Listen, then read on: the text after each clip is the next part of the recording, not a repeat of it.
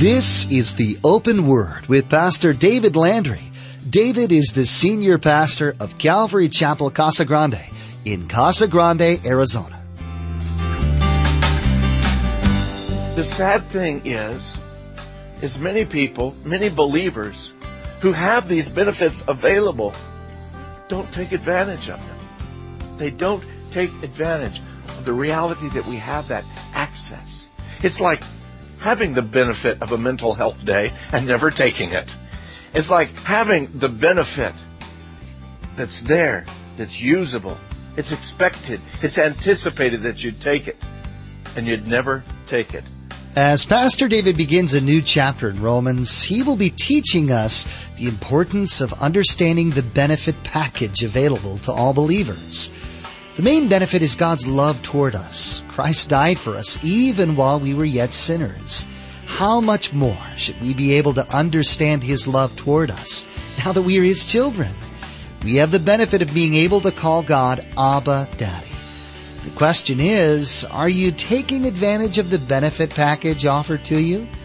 Well, let's join Pastor David in the book of Romans chapter five, verse one, with part one of our message entitled, The Benefits of His Love. The Benefits of His Love. We're in the book of Romans. We're going to continue on into chapter five. But even before we get into chapter five, I want to back up just a couple of verses to get a running start at chapter five. Because remember, Paul doesn't write this just to, well, I'm going to send you a chapter a week uh, there at the Church of Rome, and you guys digest, and then I'll send you another one. No, he sent it all as one, and so we need to understand it in the context of what he's saying. So there, if you've got the book of Romans chapter five, just back up a little bit to verse twenty-two of chapter four. Now, in thinking of this and in reading it, I read it also out of the New Living Translation, and this is, I'm just going to read it this. I'm not praising the, the situation in the New Living. It's just the, the neat translation to bring these verses that we actually worked on last week. But in these three short little verses... Four short little verses, verses twenty-two through twenty-five of chapter four. It reads this way in the New Living Translation. And because of Abraham's faith, God declared him to be righteous. Now, this wonderful truth that God declared him to be righteous wasn't just for Abraham's benefit. It was for us, too. In other words, it was a benefit that we received, too, assuring us that God will also declare us to be righteous if we believe in God who brought Jesus our Lord back from the dead. He was handed over to die because of our sins, and He was raised from the dead to make us right with God. So that is the situation that we come to chapter five when Paul says there in chapter five, verse one, therefore, because of all of these things, because of the righteousness of Abraham, but not just his benefits, but now our benefits to all those who believe in God that He had brought Jesus back from the dead, the fact that He died because of our sins, He was raised to make us right from our sins or right with God. All of this is there. And then Paul says, now, therefore, now let's look at chapter five. Therefore, having been justified by faith, we have peace with God through our Lord Jesus Christ. This is the first of our benefits. Peace with God. Not the peace of God, and we speak of the peace of God often, and that, that is a great benefit to have the peace of God in the midst of trial and tribulation. But what he's speaking here is that we have peace with God. That means that I'm no longer an enemy of God. That means that no longer is God looking at me with the possibility of wrath. No, now I have peace with God, and that relationship, man, that's one of the greatest benefits that we have, that we have peace with our Creator, the one who formed us and fashioned us. Now we can come and we can have peace with Him. Verse two says that through whom also we have access by faith into this grace in which we stand and rejoice in the hope of the glory of God. Well, here's a couple of more great and rich benefits that we have. This very, because we have peace with God, now we have access into His grace. The door's been open for us. There's no longer this veil that's closed and shut between us. There's access. Paul writes later in Galatians, he writes in chapter four of Galatians, he says, because you are sons, God has sent forth the Spirit of His Son into your hearts, crying out, Abba, Father. Therefore, you're no longer a slave, but a son. And if a son, then an heir of God through Christ. Do you realize that the access that you and I have with God, the richness of that benefit, that again, we can go right to the very throne of glory. We can go right before His presence. And as Paul says, we can cry out, Abba, Father. That's the idea of that endearment, the closeness, just the intimacy that you and I can have as believers. The sad thing is, is many people, many believers who have these benefits available don't take advantage of them. They don't take advantage of the reality that we have that access. It's like having the benefit of a mental health day and never taking it. It's like having the benefit that's there, that's usable. It's expected. It's anticipated that you'd take it. And you'd never take it. What a shame that is. But one of the other ones he speaks about in verse two is the hope of the glory of God. Now, it's interesting, this word glory, it's where we get our word, the doxology. And many of you are familiar with that song, Praise God for to whom all blessings flow. Praise Him, all creatures here below. Praise Him above, ye heavenly host. Praise Father, Son, and Holy Ghost. That praise, that worship. And when he says that we have the hope of the glory of God, it's not simply this praise situation, but it's the very essence of the glory and the majesty of God in our lives. Oh yeah, in heaven eventually. But beloved, it's much more than pie in the sky by and by. It's right now. That because we have access to Him, we can have, actually have the relationship and the knowledge of His glory in our life even now. Are you taking advantage of the benefit package that's yours in Christ? Well, Paul goes on, verse three. He says, not only that, but we also glory in tribulations, knowing that tribulation produces perseverance, and perseverance, character, and character, hope. It's interesting. This is actually another one of our benefit packages, or part of our benefit package. The fact that we can glory in tribulation. And I don't know about you, but when I see verses like this, I think, you know what? I don't really want to glory in tribulation. I just do not have tribulation. But the fact is, is tribulation is necessary for me, and it's necessary for you. Because it's in the tribulation there that it says that the tribulation produces what? Well, perseverance first. You can't have character until you persevere. The perseverance then produces character. The character then hope. The problem that most believers get into is that in the midst of tribulation, rather than glorifying God in the midst of tribulation, we look for every way we can to get out of it, don't we? We do, don't we? Fact is, man, none of us enjoy tribulation. But the fact is, is even James agrees with Paul in James chapter one. He says, count it all joy, brethren, when you fall into various trials, knowing that those trials are going to work in you patience, and that endurance that again eventually brings about maturity. And that's exactly what Paul is speaking of here. You see, in the midst of tribulation, if we hang in there in the midst of that tribulation, we continue to glorify God, we continue to trust Him in the midst of it, then while we are glorifying Him, while we are in the midst of the tribulation, perseverance starts being built in our lives. That strength that allows us to be able to stand in the midst of those things. And that, beloved, is where our character comes as believers. Our character comes through being able to stand and hold through those things, being built up. And through that character comes that hope. For you and I, it's uh, really and truly, it's a, it's a spiritual boot camp that, that pushes us through there. It's a spiritual boot camp, but with a, a, a much glorious result than a regular boot camp will give. Any of you that have been in the services, you know that, man, there's no joy in boot camp. They put you through every test, every trial. Why is that? So that at the end of that time, you'll know how to respond. You'll know what to do in a situation. You won't have to process everything. No, it'll come automatically to you. And the same way for you and I as believers. God works in our lives to build character, to build a perseverance through these tribulations so that in the midst of a greater trial, a more complete or intense tribulation, we're able to stand. We're able to, again, be able to see the might and the power and the glory of God.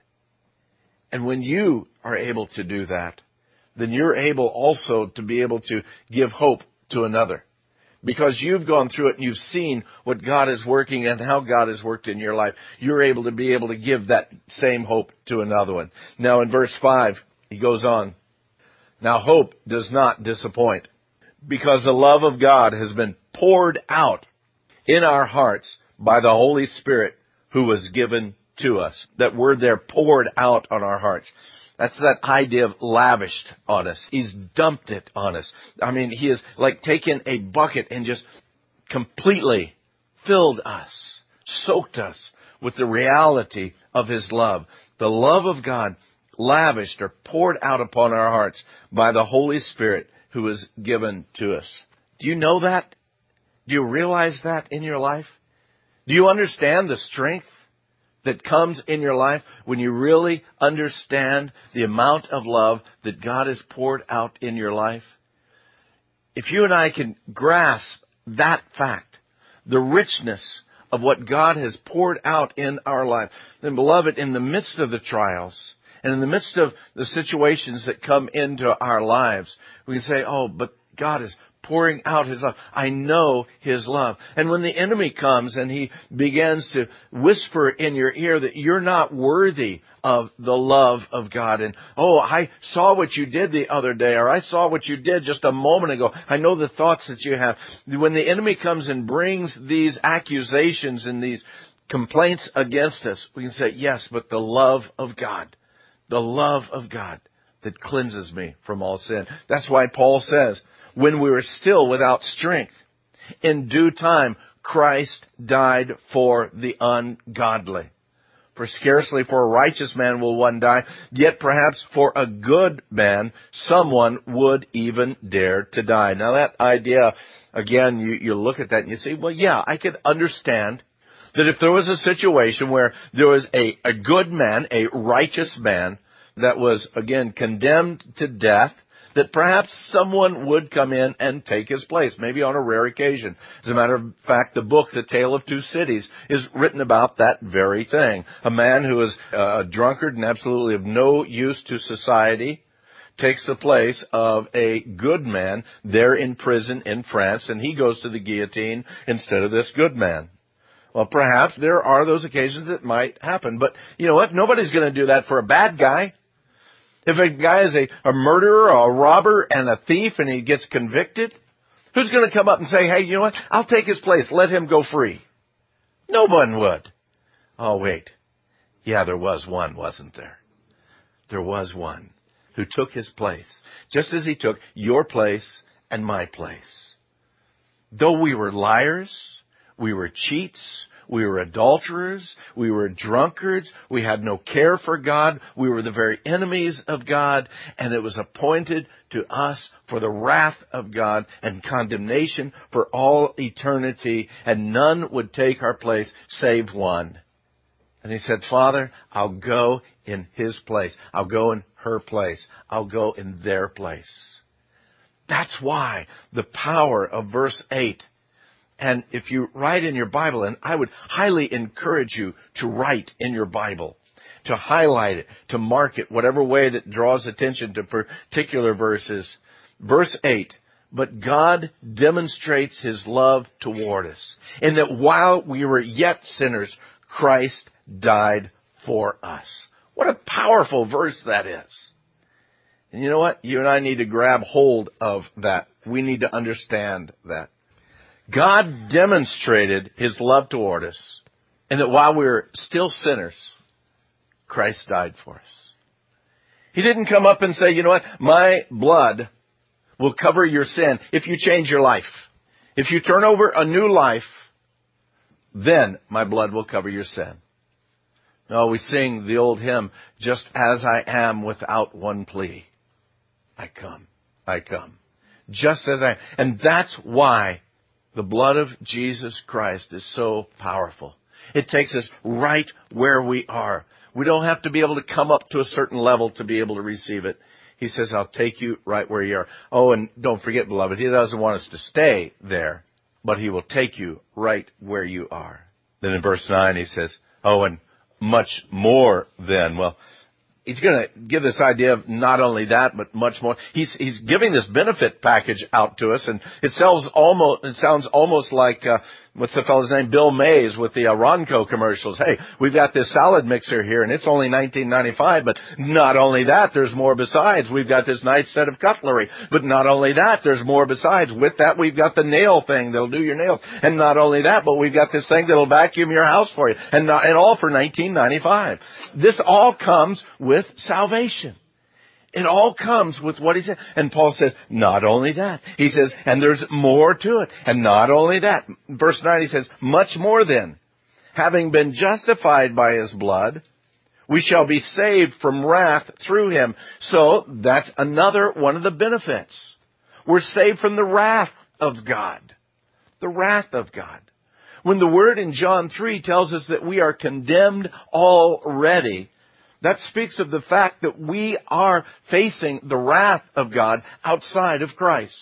It's not only that we're separated from Him. It's not only that we don't have the benefits of the blessings that are His. But man, we're going to face the wrath of God. And if you are outside of Jesus Christ today, if you don't know Him as your Lord and Savior, you need to understand that you are facing the very wrath of God. People say, well, but God is love. Yes, God is love, but God is also justice and righteous and holy.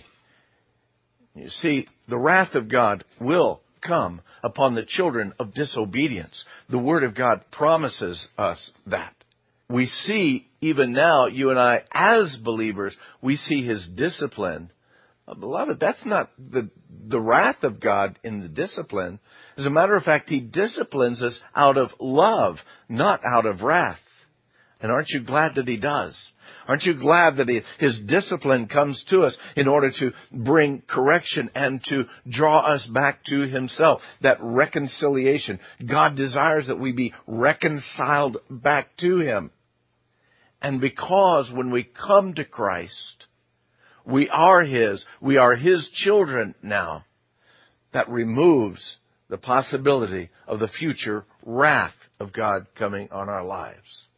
Oh, the wrath will come on all those who do not know Him, who do not receive Him. In that day, the Word declares that the wrath of God is going to be poured out, and all you've got to do is look back in the book of Revelation, and you see the very wrath of God being poured out on an earth and on the people of the earth that have continually shaken their fists. And it's interesting that even when His wrath begins, the book of Revelation says that men still raise their fist to God and curse Him, even in the midst of beginning of the receiving of His wrath.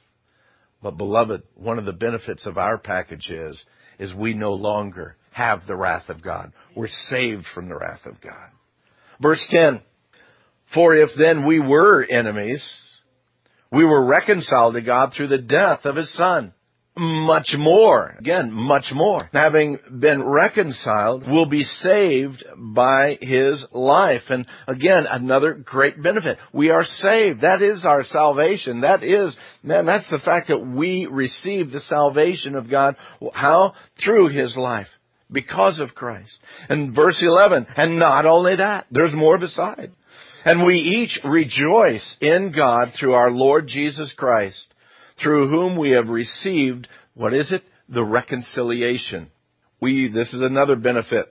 This is another part of our package. We have the reconciliation with God.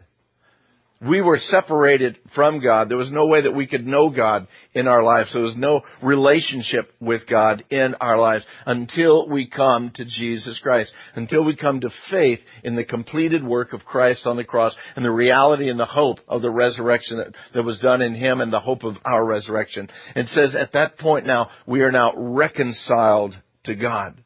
We can be known, gang, as a friend of God, a friend of God.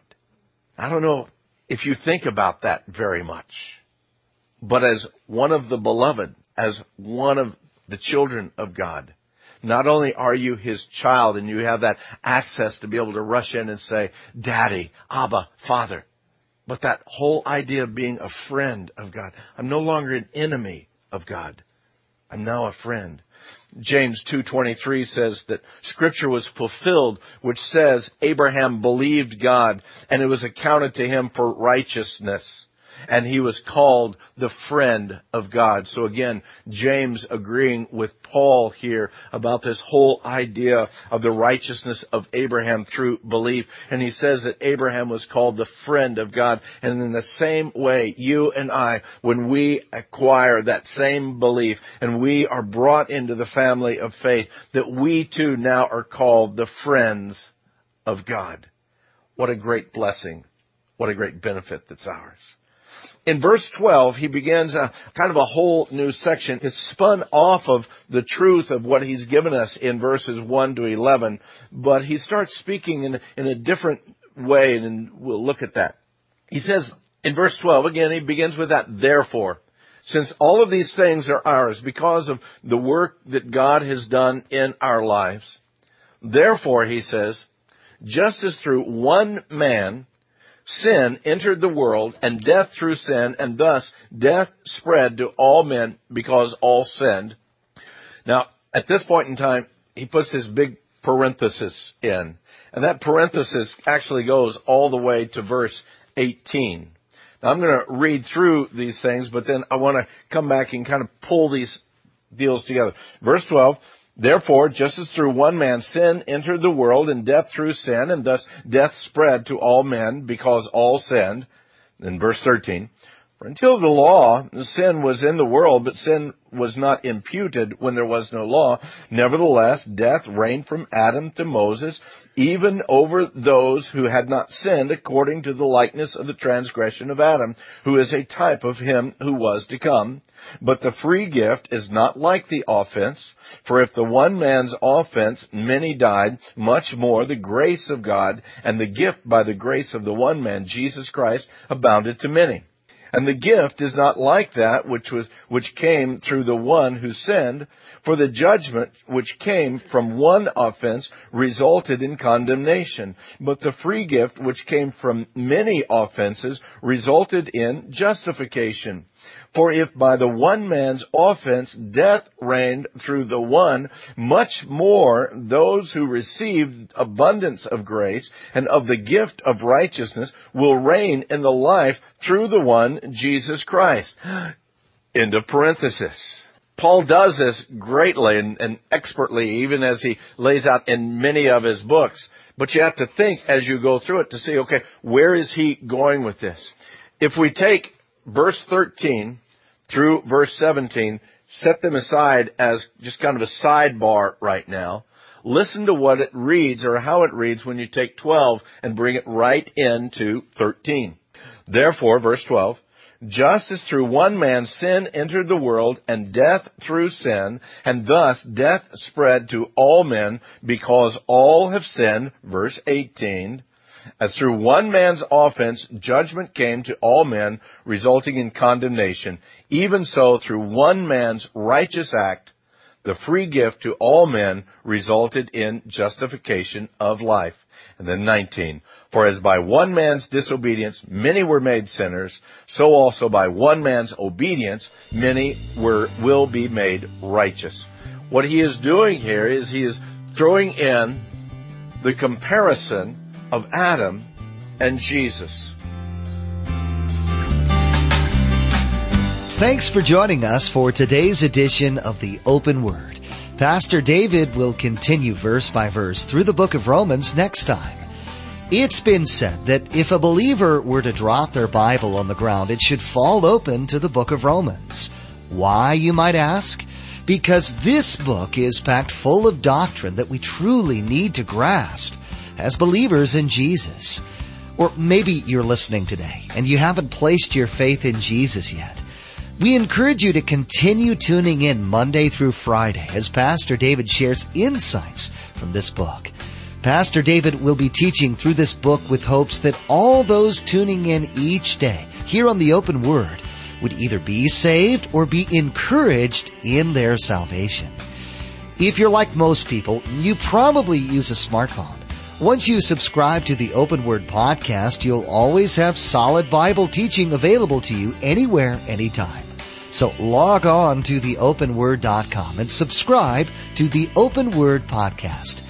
And to become our Facebook friend or to follow the Open Word Twitter feed or to access the archive of messages, log on to the open word dot com. Well, that's all the time we have for today. We invite you to join us again for the next study of Pastor David's teaching through the book of Romans. That's next time on The Open Word.